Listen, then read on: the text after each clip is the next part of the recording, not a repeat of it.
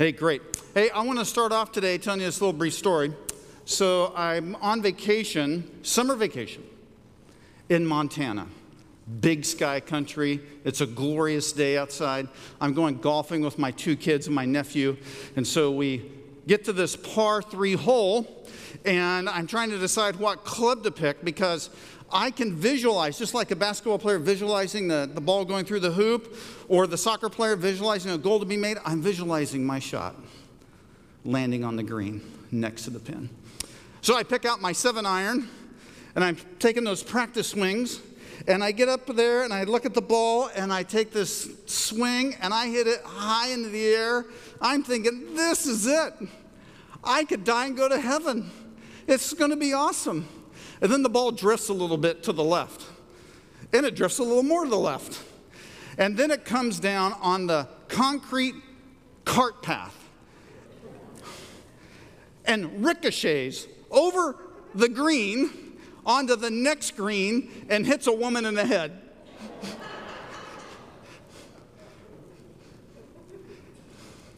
Let me put it this way this young 25 year old woman and her boyfriend well, he was not the forgiving type. So I look at my kids and said, Did she get hit in the head? They said, Yeah, Dad, she got hit in the head. I said, You guys go on down there and find out if she's okay. I didn't do that, no. I should have. So get in the golf carts and drive right down there. And, and I want to tell you what, he was so upset. He's got his golf club in his hand right here. And I'm like, oh boy, this is going to be not good. So we're having this little well, he's mad, okay? How, can I say this? And she's kind of crying, and I'm like, oh no, can it get any worse than this? Yes. But anyway, so at that very moment, I said, I yelled fore, you should duck out of the way, it's your fault. I didn't say that. I could have said that. So I called my one of my kids yesterday and I said, Do you remember this? He goes, Oh, Dad, I've been golfing a long time, never seen anybody get hit in the head but by you. And he goes, Furthermore, you never yelled fore. That was a problem. Oh, okay. But who would have guessed it would have ricocheted off the concrete cart path and jumped over the green to the next green and played in the head? So now then, there's some right things to say at that moment, and there are some very wrong things to say at the moment. So let me ask you, what does she want to hear at that point, right? What do they want to hear at that point? Now, I can get the right answer in the wrong way with a bad attitude makes the situation worse. Have you ever been in that situation? Oh, I know the right answer to that. And, and you, the wrong timing, you say it in the wrong way, you just make it worse. Or you can have the right kind of response for that person right then. So the right response right then was, that, I'm so sorry, that was my fault. Right? That's going to be, that's going to be my response. And that was my response right then. And, and I'm just profusely apologizing uh, uh, for I could have said, well, that was just such a fluke. It ricocheted off this cart path and took a wild turn to the right. Who would have guessed that? And that's why I didn't yell fore. And I could have said all that, but it wouldn't have mattered, right? Because what she wants to hear right then and what he wants to hear is simply, I'm sorry. Now then, I'm wrapping up this series on apologetics this week. And we've been talking about the existence of God, how we know God exists if God exists, why is there evil? We've covered that. But today we want to talk about what is the very best apologetic method that you can have today. And here it is. Here it is. Our big idea. The best apologetic is love. That's the best apologetic. Because I can give all the right answers. Hey, there's this thing called the cosmological argument for the existence of God. And let me tell you what this is all about, and blah, blah, blah, and go through a bunch of facts. And that might be helpful in the right cases and so forth and give us a little bit of confidence, but the best apologetic ever is our response to people. And the response we need to lead with is love. That's the response we need to lead with. To lead with. Seems to me, as you look at the life of Jesus, he didn't lead with anger and uh, those kinds of things. He led with grace and he led with love. Sure, he was firm on issues, no doubt about it. And when I hit the lady in the head with the golf ball, all she wants to know is, Am I sorry? Am I going to take responsibility? So I got to have the best answer. The best apologetic for us is love. Now, we've been using 1 Peter 3:15 as our key verse. You have the Bible turned there, and here we go. 1 Peter chapter 3 verse 15. It will be on your church app. All the notes will come up, and it'll be on the screens here. Here we go. But in your hearts, revere Christ as Lord. Always be prepared to give an answer to everyone who asks you to give the reason for the hope that you have. But do this with gentleness and respect keeping a clear conscience, so that those who speak maliciously against your good behavior in Christ may be ashamed of their slander. Now, the context of this verse really helps us because Peter is writing to a group of people who are being persecuted. Okay, he's writing to a church group, believers who are suffering. It's not going well for them. And in fact, if I could say it this way, they have not been bowing to Caesar as Lord, they've been revering Jesus as Lord, and they're paying the price for that. Their good behavior, their uh, uh, devotion and commitment to Jesus as the King of Kings and Lord of Lords has put them in harm's way. They've been suffering for living the Christian life, and they've been practicing well, living for Jesus, their lifestyles for Jesus. They've been doing all these kind of good works for Jesus, but they have been suffering as well. They've been living a life of love. But by doing so, it gave them the opportunity to talk about Jesus. So, love is not passive. And sometimes we think that way. We think love is passive. And for the early church, love wasn't passive, love was active. When you love somebody, you do something, right? The Bible says, For God so loved the world that he gave. God did something, right? And we see this in the words of Jesus in Luke chapter 6. He says, If you love those who love you, what credit is that to you? Even sinners love those who love them. And if you do good to those who are good to you, what credit is that to you? These are words of Jesus. Even sinners do that. But if you lend to those whom you expect repayment, what credit is that to you? Even sinners, you know, lend to sinners expecting to be repaid in full. Okay, this is the tough stuff, right? But love your enemies, do good to them, lend to them without expecting to get anything back. Then your reward will be great, and you will be children of the Most High, because He is kind to the ungrateful and wicked. Be merciful, just as your Father is merciful. It's interesting to me that Peter picks up the same theme in 1 Peter chapter 2. Live such good lives among the pagans, that would be people who don't believe in Jesus. Though they accuse you of doing wrong, they may see your good deeds and glorify God on the day he visits us. There's an old saying people don't care how much you know until they know how much you care. Have you heard that? So, when we talk to people about Jesus, we need to make sure that they understand that we care about them. People are not projects, they're not on your bucket list to check off. They're people. And people are complicated as well. And so, we need to communicate about Jesus Christ to people. That's what apologetics is all about, that we are giving a reason for the hope we have in Jesus. And often it's very personal reasons that we give. There's this quote from a guy named St. Francis says, Preach the gospel at all times, and if necessary, use words if necessary. So uh, I can't stand that quote. I don't like it a bit. In fact, I think it's terrible. Get right to it here. And I'll tell you why it's terrible. First off, Francis never said it.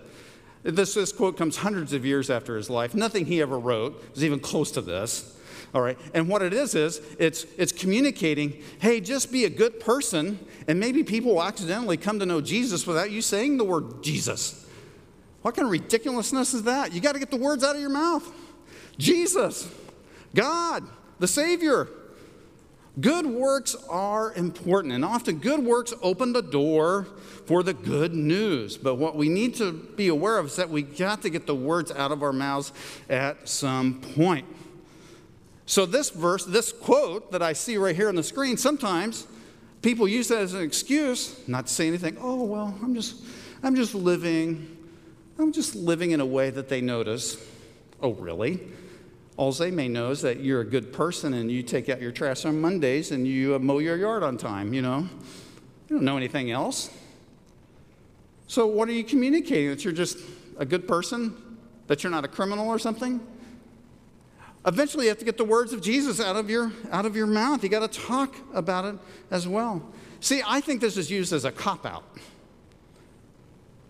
I think it is. Now, then, we need to lead with love and action, but we got to get to the point that we say something about a spiritual conversation. You got to get there at some point and talk about Jesus. So, love and action, good works, is only an entryway to open the door to talk about Jesus. Now, avoidance is not love. Now, sometimes we think, well, I don't want to bring up something difficult, and you just avoid it. Avoidance is not love. Good works by themselves are not enough. You need to see that as a way of just developing a relationship with someone. No one will ever know about Jesus by your good works alone. Eventually, you have to talk about it. See, this is all an excuse to do nothing, and, and, and Jesus and Peter are not having anything to do with that. Look at our verse again. But in your hearts, revere Christ as Lord instead of Caesar. Always be prepared, circle that word, to give an answer to everyone who asks you to give the reason for the hope that you have. But do this with gentleness and respect, keeping a clear conscience, so that those who speak maliciously against your good behavior in Christ may be ashamed of their slander. Okay? Now then, I had you circle the word be prepared. You've got to be prepared for those moments. You don't know when those moments are going to come. Got to prepared to talk. In fact, this word means getting your mind ready. And I think sometimes people think, I, I need to go to Bible college to be prepared. I need to take some classes. I want to tell you something. As somebody who's been to a Bible college taking a lot of classes, you don't need any of those to talk about Jesus. You don't need any of it because you can talk about Jesus. Here's what God did in my life. You can tell somebody that. And sometimes we have this deep fallacy idea that I need a lot more information before I can talk about Jesus. The best evangelists in the world are new Christians because they're so excited about their faith. They go and tell everybody. And they got this large pool of people that are unbelievers. And so they go around telling them, hey, I've been going to church and I've learned this. And they talk about how Jesus made a difference in their lives. You got to be ready sometimes, be prepared to give an answer. So, Mel Gibson made the movie The Passion. I don't know, kind of older movie now. It's a very brutal scene about the death of Jesus. Blood is everywhere. I mean, it's it's quite the movie. And so I'm sitting at a like an eighth grade basketball game, and this movie is really popular, and people are around me talking about this Mel Gibson movie. I don't know why they are, so they, but they are, and and then somebody knows I'm a pastor. Hey, let's ask the pastor what he thinks of the movie. I'm trying to watch the basketball game. I don't want to talk about the movie right now, but they asked, and is that movie accurate? Because a lot of things in that movie didn't seem to be really, is that, is that really what happened? And they gave me a whole bunch of examples, and I'm listening, and, and I got to be prepared for an answer. So I just simply said this Well, some of the details might be way off, but the real issue is did Jesus die, and did he come back to life three days later? That's really the main point, isn't it? So, what do you think? Did he come back to life? I just asked them. Not a word was said behind me. I got 10 people behind me listening into this conversation, and I'm looking at everybody behind me, and I'm turning around, looking, yeah, I just, it's, right? That's not complicated. I just asked the question back. So Peter says to be prepared. And the other thing that he says is be ready when they ask. I find that really interesting that when you live in such a way that opens the door, that eventually people start asking questions. When we have love, when we express love and compassion to people, I think they're going to start asking questions. I was uh, went to Reno, Nevada, for a, a baseball baseball tournament, high school baseball tournament over spring break. That was brilliant timing because it snowed on the baseball fields. But anyway, so I don't know if you know this, but did you know parents can get upset at sporting activities? did you? And whoa, yeah, somebody said, oh, baby, yeah, okay, so yeah. So parents can get upset. I've been at activities where the police had to come because fights broke out between parents. But anyway, so I'm at this baseball thing, and something's not going right. Parents are ups, really upset with the coach, and really upset with other things. And, and so I hop in the car with a friend of mine. He, we drove over from the hotel to, to the field, and, and he's got his hands on the steering wheel, and I think his knuckles turned white. Just leave squeezing like this. And then he kind of hits the steering wheel. It's like, bam. And he's just so upset. And then he looks over at me and goes, How come you're not upset? How come you don't get so angry? Do you know what we call that for a pastor? We call that an open door. oh, well, that's interesting. Well, I've just, you know, I just kind of talk about I've had a life change in my life and commitment to God has made a difference in how I respond to things. And he goes, Well, that's very interesting. Just ponder that. I still have a relationship with that person today. But when people ask you,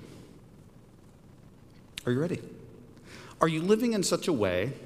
Serious question. Are you living in such a way that people are asking questions of you? That's what we need to be thinking about. Am I living in such a way that people ask? And if people aren't asking, maybe you don't need to go into a long diatribe about something. They're not asking questions, but the moment they start asking questions, then we need to give a response. And then Peter says, respect, do it in a respectful way. Tell people about Jesus, but in a respectful way, not in a harsh way. Okay, it's kind of like back to my golf story. So I hit the lady in the head. Now, I need to have a really soft response, right? Not be defensive and those kinds of things, right? So we need to give a good response to people as well. Well, how do we make sure that love is the best apologetic ever? I'm going to give you three things today with that. Number one, love before you give an answer to them. Don't ambush people with a bunch of information. Love them enough to understand the right way and, and that they're ready to talk. Now, then, for some of you,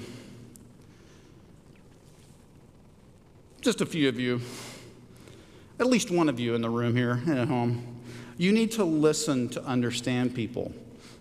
Don't listen so you can have an argument with them. Don't listen and get ready with your next response. Listen to really figure out what are they saying to me? People live complicated lives, especially today between COVID, the economy, the housing market, so expensive. You know, people are in complicated situation. We need to love people before we give them an answer. That indicates a relationship. So I heard a story about a single mom of three kids. She went to the laundromat, and it's a busy place. She's watching her kids closely. She's trying to fold all the laundry, get it in and out, all that kind of stuff. And then she has to, she's on a time frame and she needs to get home and get everything squared away because she's got to get to work, right? And so this guy walks up to her and says, Can I ask you a question? She goes, Well, what? Are you saved? Now, this lady wasn't a Christian at the time, and she's writing this story, and she goes, I, I don't even have time to think about it. I got to get the laundry out and make sure nobody steals my kids while I'm here in the laundromat and make sure they don't tear up the place. And he was a, I would have rather he would have said, Can I help you fold the clothes? And she goes on to say, If he would have said that, I'd have gone to church with him and married him the next day. yeah. Now, this lady actually becomes a believer a couple years later, but it was not because the guy walks up to her who has no relationship with her. Are you saved? Now, I know people who do that. In fact, I've probably done it before. In fact, I'm sure I've done it before. Maybe not that question. But developing a relationship, loving people before you respond to them. Love them supremely before you give them an answer. So, if the person who comes up to her in the laundromat, that's not a lot of love at that point as well. We need to talk to somebody about Jesus. We need to love them before we ever bring it up.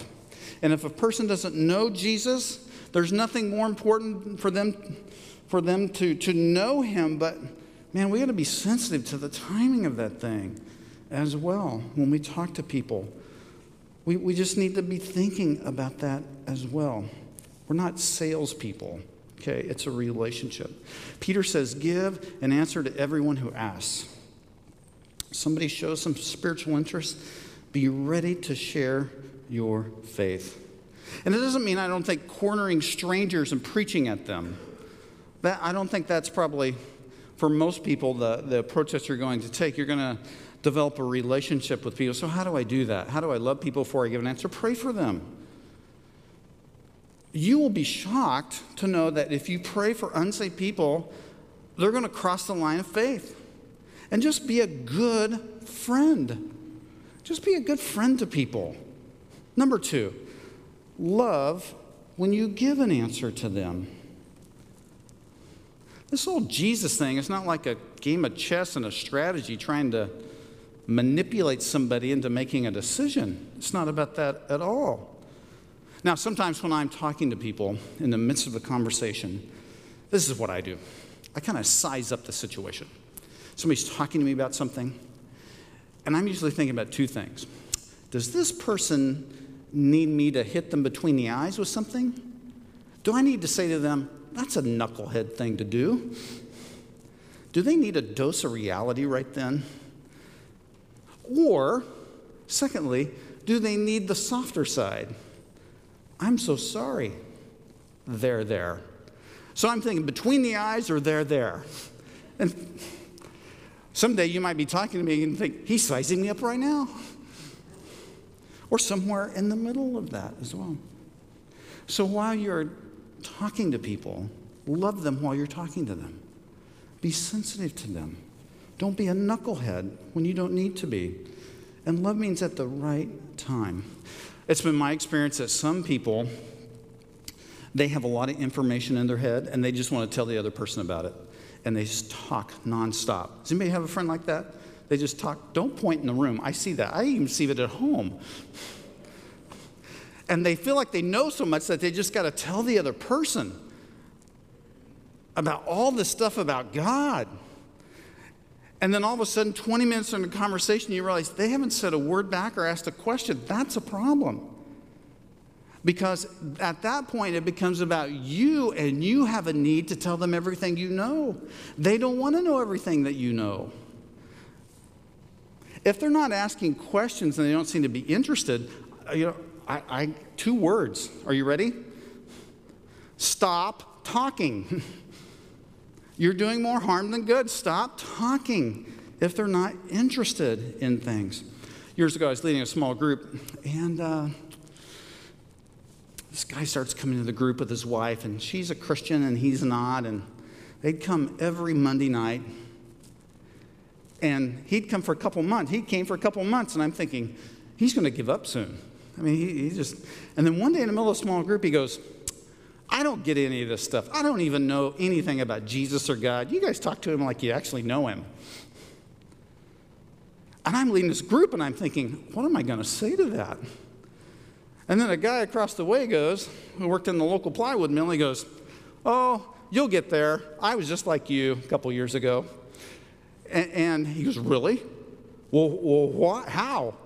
All of a sudden, the conversation is happening. It has nothing to do with me, not a thing. So, so at that point, there's lots of dialogue. If, and so when you love someone where you're giving them the, you know, the talking about Jesus, then what you can do is, if they show a lot of interest, you can just keep that conversation going. The best apologetic is love. Love means that while you're having the conversation, that you, what? Are compassionate, that you're aware of the situation, that you're praying for them while you're having this conversation as well.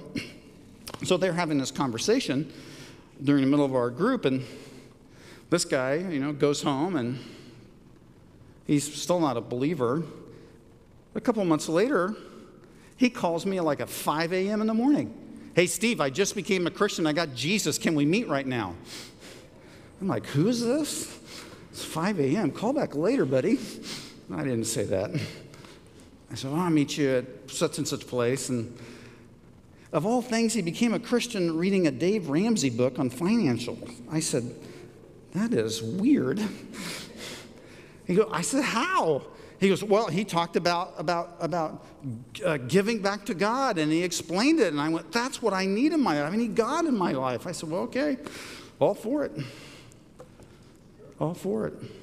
You know, if you're not having that conversation with people, you need to ask yourself, Are you off track in some way in answering their questions?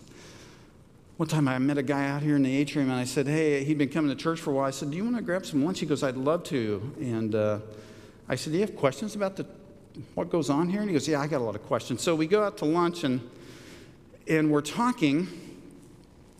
And, and, and I said, What are your questions? He goes, well, I just don't understand any of it.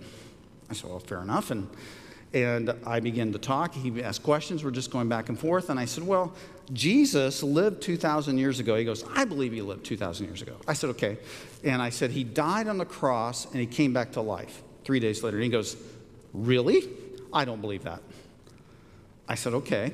And we talked a little bit more. And he goes, Are you sure he came back to life? We're having this conversation. And, and at that moment, I realized for 40 years, he's known nothing. He's about 40. And I realized he, he's in process.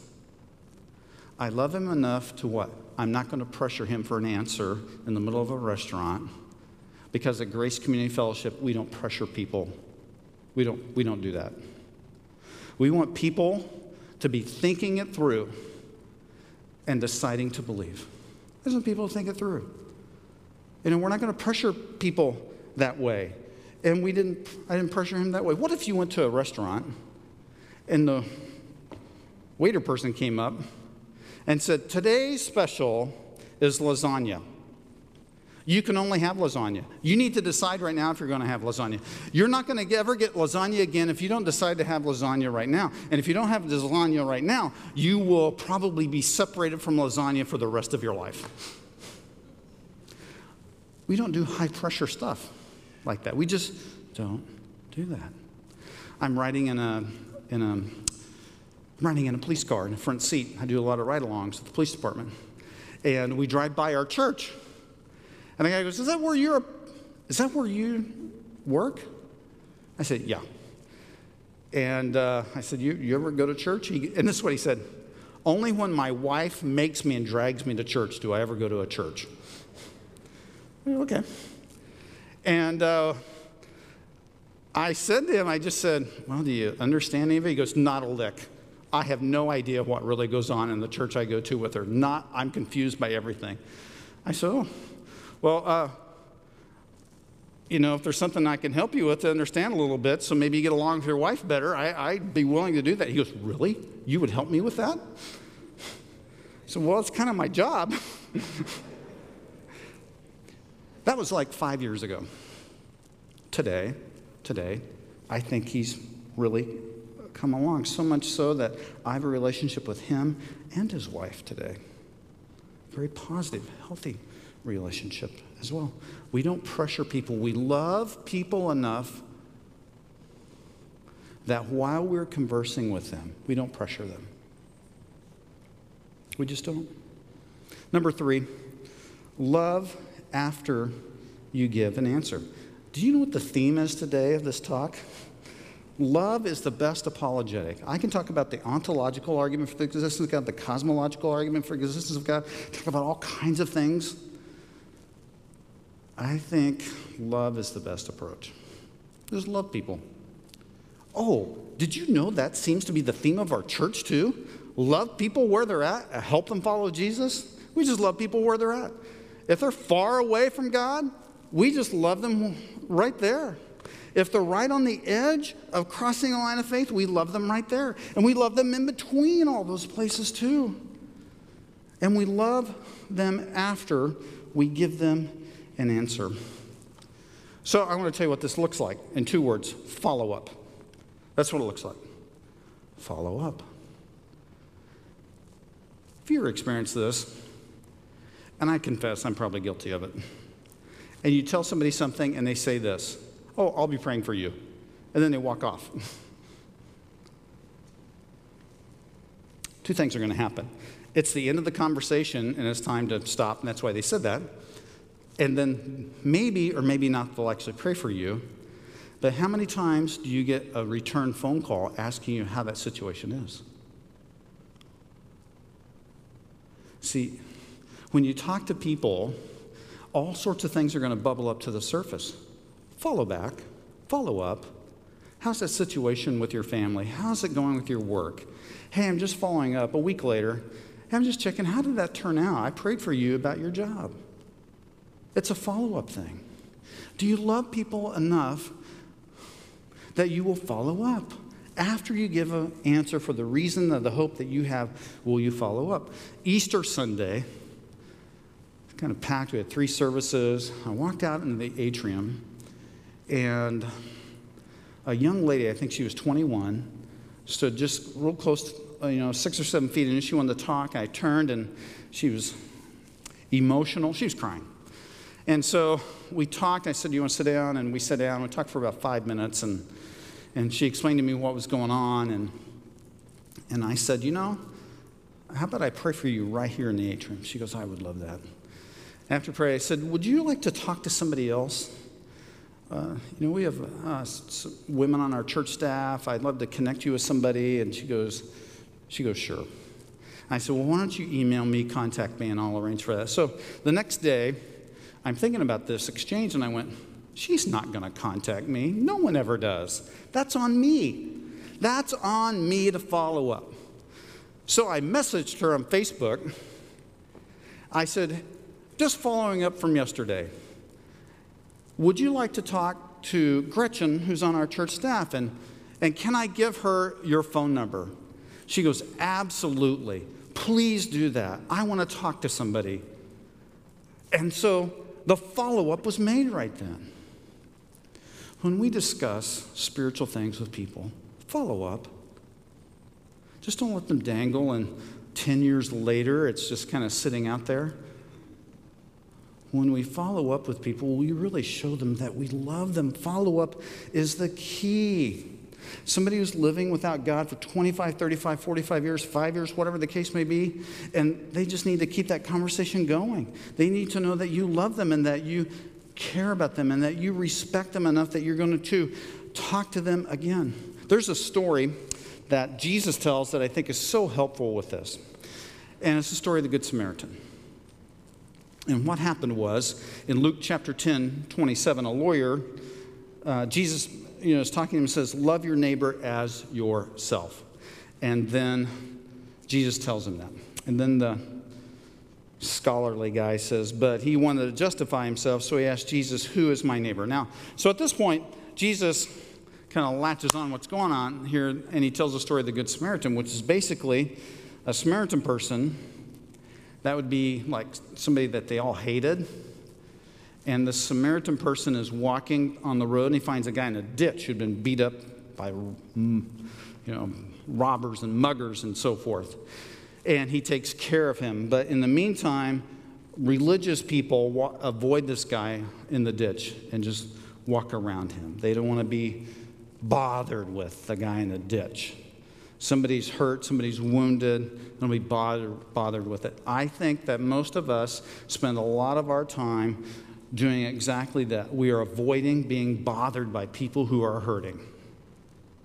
The Samaritan person finds this person and then helps them, bandages their wounds, pays for them to stay at an inn, and buys all their food, just takes care of them. Now, then Luke 10 36, Jesus wraps it up. This story goes, Which of these three do you think was a neighbor to the man who fell into the hands of robbers? The expert in the law replied, Well, I guess Jesus, the one who had mercy on him, Jesus told him, Go and do likewise. So I was thinking about the story this week, and I thought, you know, the, the Samaritan person, see, this is the thing that catches them off guard that a Samaritan person would actually help a Jewish person, you know, just because they didn't talk to each other. The racism was, was overwhelming, the prejudice, the animosity, the hurt, the anger toward these two groups of people. But it was the Samaritan who the Jews despised and called dogs actually helped the person who was Jewish in the ditch while nobody else did. So, what if he helped him in the ditch? He goes, Hey, buddy, Why don't you pray to receive Jesus, then I'll take you to the hospital? Does that do anybody any good? Well, the answer is no. Hey, buddy, I'm going to take you to the hotel. Do you have a credit card to pay for it? Oh, your credit cards were stolen? How about you sign here for an IOU? Hey, I'm going to take you to the hotel and uh, to this place that's going to help you out, but I want to make sure that you understand that you got to pay me back.